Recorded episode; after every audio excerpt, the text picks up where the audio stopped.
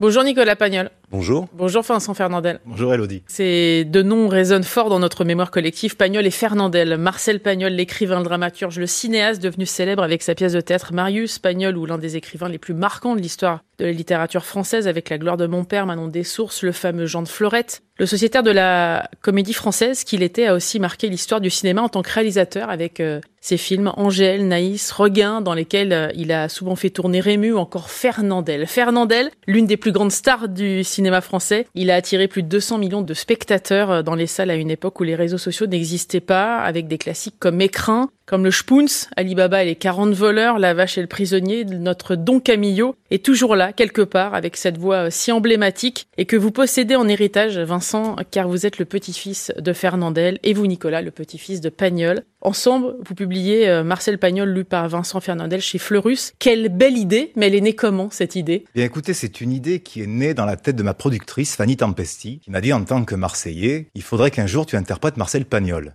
J'ai dit rien de plus simple, je vais appeler Nicolas. Et ce qui est assez étonnant, c'est qu'à l'époque, quand ce projet est né, ça fait à peu près deux ans maintenant, Nicolas et moi, nous nous connaissions, mais de manière totalement informelle. C'est-à-dire que nous avions connaissance l'un de l'autre sans pour autant euh, s'être rencontrés vraiment. J'ai appelé Nicolas, je lui ai dit Nicolas, écoute voilà, j'ai quelque chose à te proposer. Je suis allé chez lui, il m'a d'ailleurs très bien reçu, hein, je tiens à le dire, il reçoit très bien Nicolas. Et puis finalement, nous n'avons pas parlé travail du tout, nous avons parlé de plein d'autres choses, nous sommes retrouvés sur plein de sujets. Et à la fin de cette longue après-midi, Nicolas m'a dit en 10 secondes, écoute, pour ton projet de livre-disque, très bien, je valide. Voilà. Donc ça s'est fait avec une facilité déconcertante, simplement je crois parce que nous avons eu la chance d'avoir une vraie rencontre. Au-delà du fait que nos grands-pères étaient amis, avec les fâcheries qui allaient avec, on est dans le midi naturellement, je crois qu'avec Nicolas, nous avons la chance de nous être retrouvés d'abord en tant que Nicolas et Vincent. C'est-à-dire qu'il y a sans doute un sortilège un peu transgénérationnel dans le fait que nos familles sont liées depuis longtemps, mais entre Nicolas et moi, c'est d'abord une amitié, j'ai envie de dire, au présent. Voilà. Ils ont toujours été très proches. Et en même temps, ils sont restés fâchés très longtemps, une dizaine d'années, euh, à cause de Topaz. Je voudrais que vous me racontiez cette histoire parce qu'elle est oh, assez bah. incroyable. Nicolas?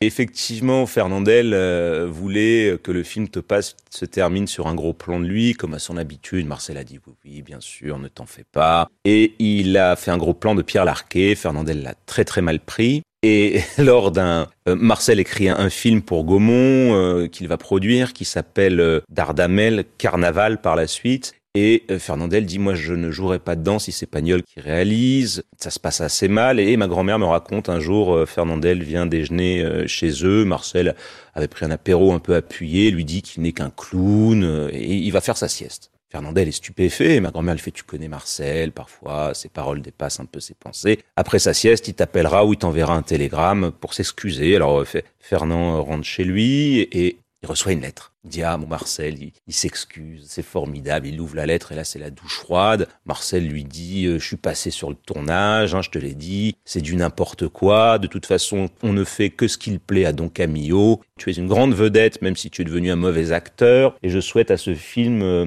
beaucoup de succès, euh, même en l'absence de talent. Et les, deux hommes vont rester fâchés dix ans à cause de cette lettre et, de ce gros plan de Pierre Larquet. Fernandel, comment vous décririez euh, Marcel Pagnol? Ce que je puis vous dire, c'est, je pense, le, rapport de beaucoup de Provençaux encore aujourd'hui à Marcel. C'est que euh, lorsqu'on est au berceau, c'est l'équivalent du sein maternel. On est nourri aux mots et à la faconde de Pagnol sans même parfois savoir qu'il s'agit de Marcel Pagnol, en ce sens qu'il a tellement popularisé des tournures de phrases, des manières de dire, aussi tout un vocabulaire et toute une langue qui est tout aussi bien issue du patois provençal que de l'argot méridional. Et Pagnol, lorsqu'on est du Midi, c'est quelque chose qui est intégré dès l'enfance, un petit peu, je ne sais pas, comme le rugby en Nouvelle-Zélande, par exemple. Mais c'est vrai que euh, Marcel Pagnol ne peut pas être réduit, en tout cas, à un régionalisme. Il ne faut pas oublier une chose, c'est qu'à l'époque où Pagnol écrit, nous sommes dans une France des régions, une France rurale, de la même manière qu'un certain cinéma italien, après le néoréalisme jusqu'aux années 60, est encore un cinéma, on parlait de Pasolini tout à l'heure,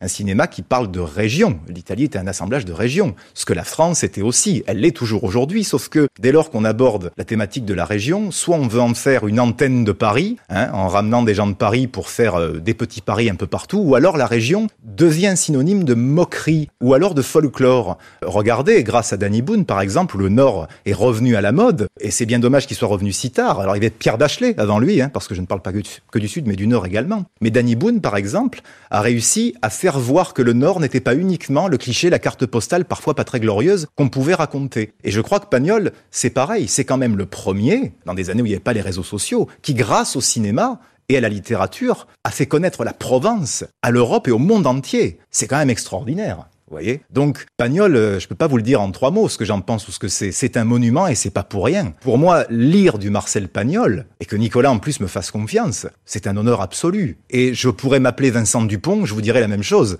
C'est dire les mots qu'on a entendus dans son enfance et qui ont forgé quelque chose dans le cœur. C'est extraordinaire. Nicolas Pagnol, euh, comment décririez-vous à votre tour Fernandel? Fernandel, c'est l'un des plus grands comédiens euh, que la France ait connu.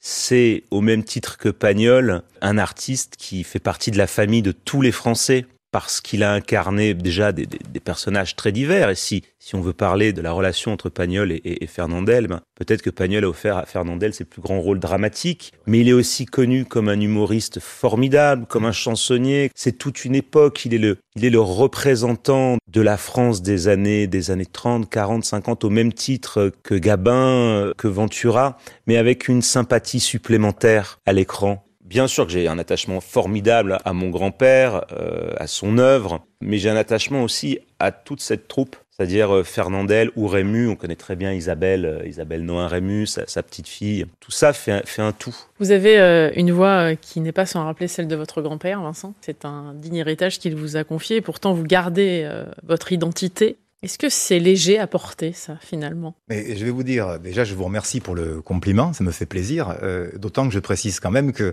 côté voix dans ma famille, il y avait aussi mon père, hein, Franck Fernandel, qui était chanteur. Donc même si je chante très mal, euh, je pense que dans le timbre, il y a aussi de mon père, hein, sans doute. Ce qu'on me dit souvent d'ailleurs. Écoutez, ça se vit très légèrement. Euh, je ne vais pas commencer sur votre plateau si joli et si chatoyant à termoyer, à faire la veuve sicilienne qui pleure, n'est-ce pas? Sachant que Fernandel, c'est un nom qui apporte de la sympathie.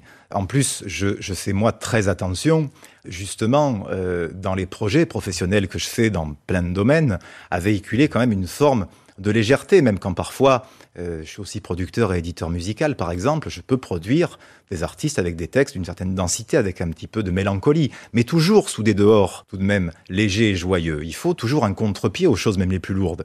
Et je crois que si euh, pesanteur il y a, euh, c'est pas chez moi qu'il faut la chercher, simplement parce que euh, je fais quand même un métier où je me régale. Et c'est tellement un cadeau de venir ici vous parler d'un grand auteur comme Marcel Pagnol, avec un bon ami comme Nicolas, euh, c'est extraordinaire. Je, je, ne peux pas vous faire de confidences qui feront le buzz, parce que déjà, s'il y en avait, ce serait pour mon thérapeute, n'est-ce pas? Et En même temps, c'est pas du tout ce qu'on cherche sur France Info, donc ça tombe très, très bien. Mais surtout que je suis très heureux, moi, je vais vous dire. En plus, ce que vous venez de me dire est un compliment tellement extraordinaire. Comment voulez-vous derrière que ce soit pas léger et, joyeux, quoi? Nicolas, c'est difficile de gérer, euh, justement, de, de, ne pas se tromper sur euh, ce qu'on fait de l'œuvre, euh, d'une œuvre aussi, aussi conséquente, effectivement, qui appartient aussi à tous les Français, parce que vous avez beaucoup de propositions et vous continuez d'ailleurs à, à, à, gérer cette production de films créés en 44 par votre grand Difficile, euh, non. Angoissant, oui. Faut pas se tromper. Et je me suis déjà trompé, bien sûr. Vous pouvez avoir euh, les meilleurs comédiens, les meilleurs metteurs en scène, des budgets conséquents, et la mayonnaise ne prend pas, vous savez pas pourquoi. Donc c'est parfois un peu angoissant. Voilà, jusqu'au résultat final. Lorsque l'on a le, le, projet fini, qu'on le regarde ou qu'on l'écoute, qu'on le lit et qu'on se dit, oui, là c'est vraiment bien, c'est un grand soulagement. Mais c'est pas c'est pas si difficile que ça je vais pas vous mentir, hein, vu que je suis assez sollicité, parce que Pagnol parle toujours euh, aujourd'hui aux au créateurs, je fais mon choix. Et bien souvent, ça passe euh, comme avec euh, avec Vincent par une discussion informelle, voir à qui on a affaire. La pire des choses, ce serait de confier Marcel Pagnol à quelqu'un qui veuille monter sur ses épaules pour se faire plus grand qu'il n'est. au contraire, il faut qu'il prenne Marcel sur ses épaules pour le le donner aux nouvelles générations. Vincent, je rebondis sur ce que tu viens de dire, Nicolas. Euh, c'est qu'effectivement, oui, s'il y a euh, non pas une angoisse, mais ni même une mission, mais en tout cas une éthique à respecter, c'est que nous avons la chance d'avoir des noms qu'on a construits avant nous. voyez-vous. Je crois que la moindre des choses, c'est de faire attention à ne pas détruire le bâti et si l'on monte quelques étages sur le bâtiment, à ce qu'il soit joli et qu'il défigure pas l'ensemble. Et je dis ça aussi parce que je trouve que c'est assez rare. Nicolas qui administre donc l'œuvre de Pagnol, hein, ce qui n'est pas le cas des Fernandel parce que nous n'étions ni producteurs, euh, ni auteurs, ni réalisateurs. Mais Nicolas fait ça très bien. C'est-à-dire qu'il refuse parfois des choses dont on pourrait se dire quel dommage, parce que financièrement et pour la gloire, c'est extraordinaire. Sauf qu'il suit vraiment un instinct du cœur et qu'il ne fait pas tout à n'importe quel prix. Et je dis cela parce que parfois, on a tendance à se dire, les héritiers, même si ce mot est atroce, je trouve, font un peu feu de tout bois. Hein. Euh, ils vendraient même le tapis et la petite cuillère pour en avoir un peu plus. C'est pas le cas de Nicolas et je n'aurais pas enregistré Marcel Pagnol, pour vous dire la vérité, si avec Nicolas nous n'étions nous, étions pas pardon retrouvés sur un socle de valeurs. Voilà, parce que si j'enregistre Marcel Pagnol, j'enregistre aussi quelque part ce qui appartient à Nicolas. Dans ces valeurs, euh, Nicolas, euh, il y a une personne que je voudrais qu'on aborde ensemble, c'est votre grand-mère, Jacqueline Pagnol. Euh, on en parle très peu finalement. Pas assez, en tout cas, ça c'est certain.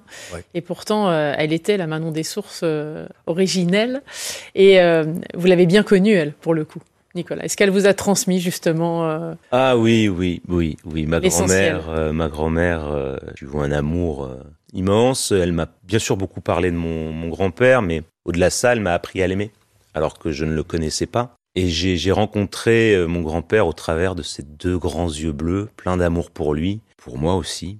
Et elle m'a donné la flamme. Et lorsque, alors que j'étais assistant réalisateur, elle m'a dit bon, soit tu reprends les sociétés familiales, soit nous vendons, parce que la personne qui s'en occupait partait à la retraite. Il m'a fallu quand même un petit peu de temps pour réfléchir, mais j'ai dit oui très rapidement très rapidement parce qu'elle m'avait passé le virus et que tous les dimanches, j'allais la chercher dans son bel hôtel particulier de l'avenue Foch, où elle habitait avec Marcel, rien n'avait bougé, et que comme tous les gosses, alors que j'avais 25 ans, ou plus que ça, 30 ans, et eh bien comme tous les gosses de 7 ou 8 ans, euh, j'allais ouvrir les, tiroirs des bureaux pour voir ce qu'il y avait dedans, et, je trouvais des trésors. Alors pour ma grand-mère et pour mon père, tous ces vieux papiers qui étaient au grenier ou à la cave faisaient partie de leur vie. Pour eux, c'était des vieux papiers. Et dès que j'ouvrais un carton ou un classeur, je tombais sur des lettres de Guitry, euh, de René Clair, euh, de Zanuck, de Corda. Et non, c'était pas des vieux papiers, c'était l'histoire de la vie culturelle euh, française, voire mondiale, une partie de cette histoire, en tout cas, qui était entreposée au grenier. Et là, c'était parti. Voilà, le virus m'a pris. Juste après la mort de Fernandel, survenue il y, a, il, y a, 50 ans, Marcel Pagnol a déclaré Il a été l'un des plus grands et des plus célèbres euh, acteurs de notre temps, et l'on ne peut le comparer qu'à Charlie Chaplin. Pagnol le suivra malheureusement trois ans plus tard. C'est ce qu'il faut retenir de leur lien et de leur amitié? C'était deux monstres sacrés avec deux caractères impossibles. Et des égaux surdimensionnés. Des égaux surdimensionnés. Hein. On peut pas faire l'économie de le dire. Non, non. Très différents dans leur façon de vivre mais qui se sont retrouvés professionnellement et, ça a débouché sur une, une amitié incroyable parce qu'il faut pas oublier non plus que lorsque Pagnol confie le rôle de Saturnin dans Angèle à Fernandel, Fernand est un, un comique troupier, un chansonnier, voilà. Un homme de musical qui a fait quelques films, mais rien de remarquable encore. Et, et Marcel, comme avec Rému, hein, il va tout de suite percevoir euh, chez Fernand ce côté humain, ce côté sensible, cette façon qu'il avait dans ses rôles dramatiques de toucher le public. Et Fernandel lui en sera éternellement reconnaissant, jusqu'à la fâcherie. Vincent Fernandel Non, mais ce que dit Nicolas est tout à fait euh, exact. C'est pour ça que je soulignais qu'il y avait des égaux aussi surdimensionnés. Enfin, je veux dire, il faut se. Enfin, je pense que, nous, on n'a même pas idée de ce qui pouvait se passer dans leur tête avec des niveaux de, de célébrité euh, et, et, de pouvoir de décision aussi tels mais dans ce que dit Nicolas, ce que je retiens aussi, et ça je ne pense qu'il, je faut jamais l'oublier, c'est que ce soit un comédien, un conteur, un chanteur, derrière, il faut qu'il y ait de bons et, si on a de la chance, de grands auteurs pour soutenir ces métiers où l'on est face à la caméra ou sur la scène, en tout cas devant le public. On oublie trop souvent qu'il y a aussi euh, toute la part qui ne se voit pas, tout ce qui est conçu en coulisses et qui fait qu'ensuite le spectacle peut exister. C'est sûr que Marcel Pagnol, et c'est rare finalement, est un auteur dont on connaît le nom autant que ses interprètes. Rares sont euh, des gens comme ça. Nicolas, justement, euh, dans cet ouvrage, euh, vous nous livrez des, extraits de trois romans incontournables de votre grand-père, lus par, Vincent, La gloire de mon père, château de ma mère et Le temps des secrets, compilés dans un album effectivement très dense, très fort, avec beaucoup d'émotions. Il y a beaucoup de place à la douceur aussi. C'est une façon, effectivement, de, faire en sorte que ces deux personnalités perdurent, qu'elles existent encore aujourd'hui, et, et de montrer aussi à quel point elles sont toujours aussi actuelles et à quel point les souvenirs d'enfance sont essentiels. Pour moi, c'est très important d'apporter Pagnol aux enfants, parce qu'il véhicule, comme je l'ai dit, des valeurs qui sont constitutives de, du développement, l'entraide, la famille, l'amitié, l'amour. Mon rôle est de transmettre cette œuvre pour que les, les gens s'en emparent. Concernant euh, Vincent, c'est absolument pas euh, grâce à son talent. Avant toute chose, c'est par amitié. J'ai aimé cette démarche qui vient de me voir. Je, je, me rappelle très bien de cette journée. D'autant plus que Fernandel n'a absolument rien à voir avec les souvenirs d'enfance. Non. Voilà. Mais je trouve ça joli, Fernandel, Pagnol, les souvenirs d'enfance. Il y a quelque chose, en tout cas, il y a quelque chose pour nous deux parce que ça fait partie de nos souvenirs d'enfance ouais. euh, familiaux. Et c'est un, un très beau projet. Comme j'ai fait les bandes dessinées, avec l'œuvre de Marcel Pagnol chez, Bambou, eh bien, j'espère que ce résumé, en fait, de, de ces souvenirs d'enfance saura toucher euh, les nouvelles générations et qui prendront autant de plaisir que des millions de petits Français qui ont lu euh, La gloire, Le château euh, et Le temps des secrets auparavant. Merci à tous les deux. Merci Vincent Fernandel. Merci, merci. Nicolas Pagnol d'être passé dans le monde d'Elodie sur France Info. Marcel Pagnol, lu par Vincent Fernandel, vient de paraître donc chez Fleurus. C'est pour les petits, certes, mais n'hésitez pas à mettre cet ouvrage dans les mains des plus grands aussi. Merci beaucoup. Merci. Merci. Un beau soir du mois d'avril, je rentrais de l'école avec mon père et Paul. C'était un mercredi, le plus beau jour de la semaine, car nos jours ne sont beaux que par leur lendemain.